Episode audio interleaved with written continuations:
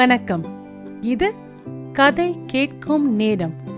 இன்று தேவத் அவர்கள் எழுதிய அதிர்ஷ்டம் யாருக்கு கதை கேட்க போனீங்க. கோவிந்தராஜன் சூட்கேஸை கையில் தூக்கிக் கொண்டு மாம்பழம் ரங்கநாதன் தெருவில் ஒரு வீட்டு வாசலில் நுழைந்தான். அவனை எதிர்கொண்டடைக்கிறாப் போல் வீட்டுக்காரரே எதிரில் வந்து விட்டார். கோவிந்தராஜனுக்கு எடுத்த எடுப்பில் தான் வந்த காரியத்தை சொல்லி கல்தா வாங்கிக் கொள்வதில் பிரியம் இல்லை. சற்று சம்ஸ்காரமாக பேசி கடைசியில் விஷயத்துக்கு வரலாமென்ற எண்ணம்.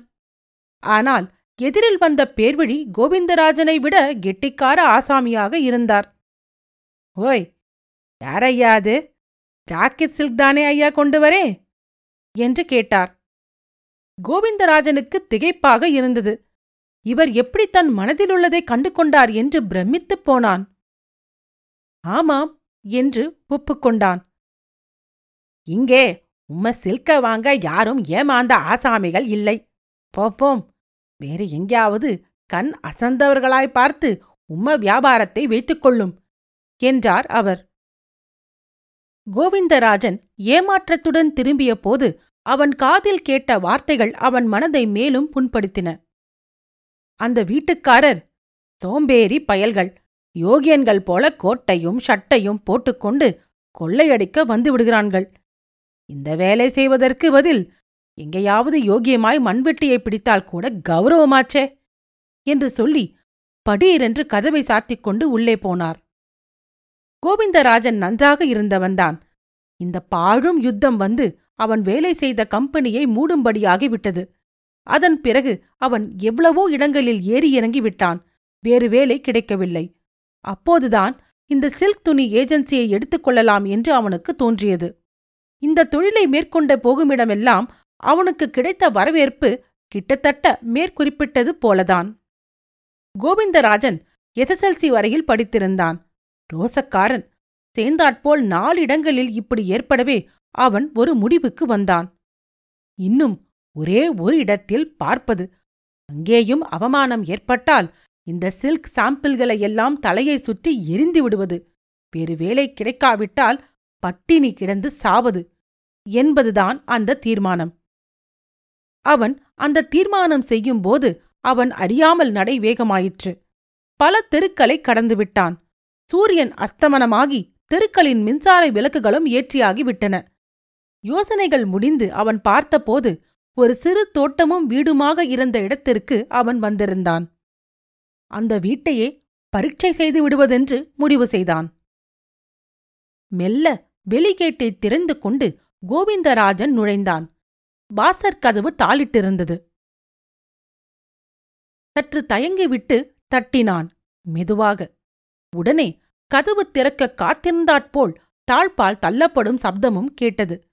திறந்த கதவின் வழியே ஒரு பூங்கோதை நின்று கொண்டிருந்தாள். ஒரு கணம் கோவிந்தராஜன் அந்த வனிதையின் ரூபலாவண்யத்தில் சொக்கி நின்றுவிட்டான். அவள் அணிந்திருந்தது ஒரு சாதாரண தாவணியும் அதே போன்ற ஜாக்கெட்டும்தான். நம்மிடமுள்ள துணிகளை இவள் உடுத்தினால் இன்னும் எப்படி சோப்பிதமாயிருப்பாள் என்று நினைத்தான் கோவிந்தராஜன். கோவிந்தராஜனுக்கு கல்யாணம் செய்து கொள்ள வேண்டுமென்ற ஆசை எவ்வளவோ தடவைகள் எழுந்ததுண்டு. ஆனால் சம்பாத்தியத்துக்கு வழி இல்லாதவன் மனத்தை பற்றி எப்படி சிந்திக்க முடியும்? இம்மாதிரியாக அவன் மனதில் பலவாறான எண்ணங்கள் நிரம்பவே சற்று நேரம் மலைத்து நின்றுவிட்டான். சுய உணர்வு பெற்று அவன் பேசத் தொடங்கிய போது அவள் தனது அழகிய 2 விரல்களை உதட்டின் மீது வைத்து அமுக்கி, பேசாதேங்கோ அத்தான், மெல்ல வாருங்கள் என்றாள். அந்த குரலின் இனிமை அவனை பரவசமாக்கியது. உள்ளே நுழைந்தான். அந்த பெண் மேலும், உங்கள் தந்தி வந்து 2 நாளாகிறது. மாமாவுக்கானால் நிமிஷத்துக்கு நிமிஷம் உடம்பு அதிகமாகிக் கொண்டே வருகிறது. அவர் உயிரோடு இருக்கிற போதே நீங்கள் வரவேண்டுமே என்று என் மனது படாத பாடுபட்டு கொண்டிருந்தது என்றாள். இதில் ஏதோ பிசகு இருக்கிறது என்று கோவிந்தராஜனுக்கு வெளியாகிவிட்டது. அவன் வாயை திறப்பதற்குள்ளாக அவள் அவசரமாக உள்ளே சென்றுவிட்டாள். 5 நிமிஷங்களுக்குப் பிறகு ஒரு டம்ளரில் காப்பியுடன் திரும்பி வந்தாள். கோவிந்தராஜனுக்கு இருந்த களைப்பில் அதை சாப்பிட மறுக்க முடியவில்லை. சாப்பிட்டுவிட்டு உண்மையை சொல்வோம் என்பதற்குள் அவள் மாடிப்படி ஏறிக்கொண்டே அவனை பின்னால் வரும்படி சமிக்ஞை செய்தாள். அவனும் மௌனமாகவே பின்தொடர்ந்தான். மாடி ஹாலில் நுழைந்தவுடன் அந்த பெண்மணி, "சித்தப்பா தான் வந்திருக்கிறார்" என்று அறிவித்துவிட்டு கீழே இறங்கினாள். சிறிய ஹால்தான். ஒரு கட்டிலும் 2 நாற்காலிகளும் கிடந்தன. கட்டிலில் போர்த்தியவாறு ஒரு கிழவர் படுத்திருந்தார். கோவிந்தராஜன் நுழைந்ததும் அவர் மிகுந்த சிரமத்துடன் எழுந்து உட்கார முயன்றார். நெற்றி பொட்டில் கை வைத்து கோவிந்தராஜன் இருந்த திசையை நோக்கி, "வாடா அப்பா, வா, இப்படி உட்கார்" என்றார். அவன் அப்படியே செய்தான். அப்போதே வாய் திறவாமல் சொல்வதை கேட்பதென்று முடிவு செய்து விட்டான். கிழவர் தடுமாறிய குரலில், "நீ வந்தப்புறம் உயிரை விட வேணும்னு காத்து கொண்டிருக்கேண்டா. உங்கம்மா நான் சொன்னதை கேட்க மாட்டேன்னா நான் அண்ணன் நல்லதுதான் சொல்வேன்னு அவளுக்கு தெரியல. உங்கப்பனை தான் கட்டிப்பேன்னா அவனை கட்டிக்கொண்டு படாத பாடுபட்டா. நீ பிறந்தப்பறம் அவளை நான் காணவே இல்லை. ரங்கூனுக்கும் சிங்கப்பூருக்கும் போய் அல்லாடினா உசுரையும் விட்டா. அப்புறம் உங்க அப்பனும் இப்போ போயிட்டான்னு கேள்விப்பட்ட. என் மனசு கேட்கல. நீ ஒரு பாவமும் அறியாத குழந்த. நீ கஷ்டப்படக்கூடாது. என் ஆஸ்திய உனக்கு வச்சிட்டு போகணும்னு தான் இந்த உசுரை பிடிச்சு நிறுத்தியிருக்க. அந்த பொண்ணு அலமு" கிழவர் இரும்பத் தொடங்கினார். கிழவர் இரும்பி ஓய்ந்த பிறகும் சிறிது நேரம் பேச முடியாமல் திணறினார். பின்பு, "இந்த பொண்ணு அலமு இருக்காளே, அவளுக்கு ஒரு கல்யாணத்தை பண்ணி எங்கேயானும் தள்ளு. அவளை உன் மாமா பெத்து என்னிடம் அதோ கெதியாக விட்டு விட்டு போனான். பார்த்துக்கோ." கிழவருக்கு மறுபடி இருமல் தொடங்கியது. அதை அடுத்து வந்த சிரமத்தில் அவர் களைப்பாக தூங்கிவிட்டார். கீழே இறங்கி வந்த கோவிந்தராஜன் அலமுவிடமிருந்து எல்லா விஷயங்களையும் கிரகித்துக் கொண்டான். கிழவருக்கு ஒரு தங்கை. அவள் அண்ணன் லட்சியம் செய்யாமல் மணந்து கொண்டு புருஷனோடு போய் சிரமப்பட்டு உயிரை விட்டாள். இப்போது அவர் எதிர்பார்த்து காத்திருந்த பிள்ளை அந்த தங்கையின் பிள்ளைதான். அலமு கிழவரின் தம்பியின் பெண். தாயும் தந்தையுமுற்று இந்த கிழவருக்கு சிசுரிஷை செய்து வருகிறாள். அலமு கேட்டாள், "அத்தான், நான் உங்களை எதிர்பார்த்து கொண்டே இருக்கிறேன். எனக்கு ஒரு வழி பிறக்காதாவென்று. நீங்கள் கல்கத்தாவில் ஒரு பேங்கில் வேலையாக இருந்ததாகவும் அதில் பணம் எடுத்து விட்டதாகவும் பேப்பரில் பார்த்தபோது என் மனம் என்னமாக கஷ்டப்பட்டது தெரியுமா அத்தான்?" "ம்" என்றான் கோவிந்தராஜன். எதிர்பார்த்த ஆசாமி போக்கெறி போலும். "ஜெயிலில் இருந்து வந்த பிறகு நேரே இங்கே வராமல் ஏனத்தான் அப்படியெல்லாம் நீங்கள் கஷ்டப்பட்டீர்கள்? எங்கே இந்த கிழவர் அதையெல்லாம் கேட்டு உங்களுக்கு சொத்தை வைக்காமல் போய்விடுவாரோ என்று நான் ஒன்றையும் இவருக்கு சொல்லவில்லை. இன்னும் 5-6 நாளைக்கு மேல் தாங்காது என்று டாக்டர் சொல்லுகிறார்.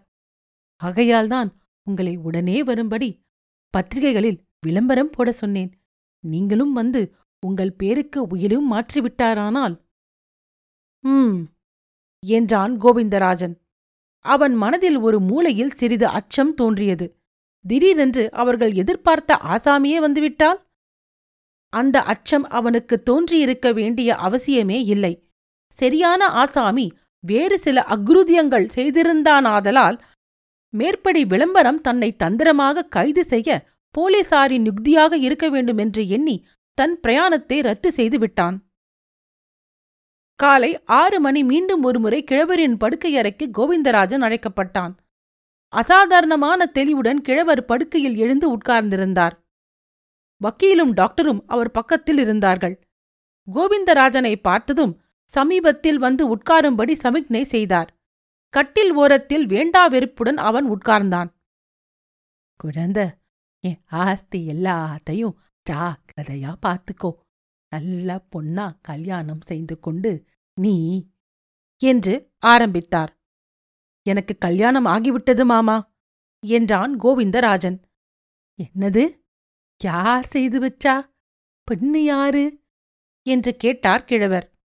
ஒரு பார்சி பெண் மாமா, ரொம்ப அழகா இருப்பாள். நானாக காதல் கல்யாணம் பண்ணிண்டேன் என்றான். அடப்படுபாவி, ரொம்ப ஷோக்கான பெண் மாமா. என்னோட அவள் போட்டி போட்டுண்டு வைன் சாப்பிட்ற போது பார்க்கணுமே. உங்க அப்பன் குடிக்கார பயல், அவன் குணம் உனக்குமா படிந்து விட்டது? இனிமே குடிக்காம ஒழுங்காயிருக்கேன் மாமா, நீங்க வேலைய முடியுங்கள். ஒரு தரம் குடிச்சவன் அப்புறமா ஒழுங்காயிருக்கிறதாவது ஏன் சொத்த குடிக்காரனுக்கா கொடுப்ப? இல்ல மாமா, இனிமே குடிக்க மாட்டேன். நீங்க என் பேர்ல பணத்தை வச்சுட்டா ரங்காட்டத்தை கூட விட்டுடுறேன். கையில பணம் இல்லாம தானே நான் பேங்கில திருடினேன். அதுக்குத்தானே 1 வருஷம் சிஷிக்கப்பட்ட. இப்போ புத்தி வந்துருச்சு. வசிவா கிழவர் தலை ஆடியது. படுக்கையில் சாய்ந்தார்.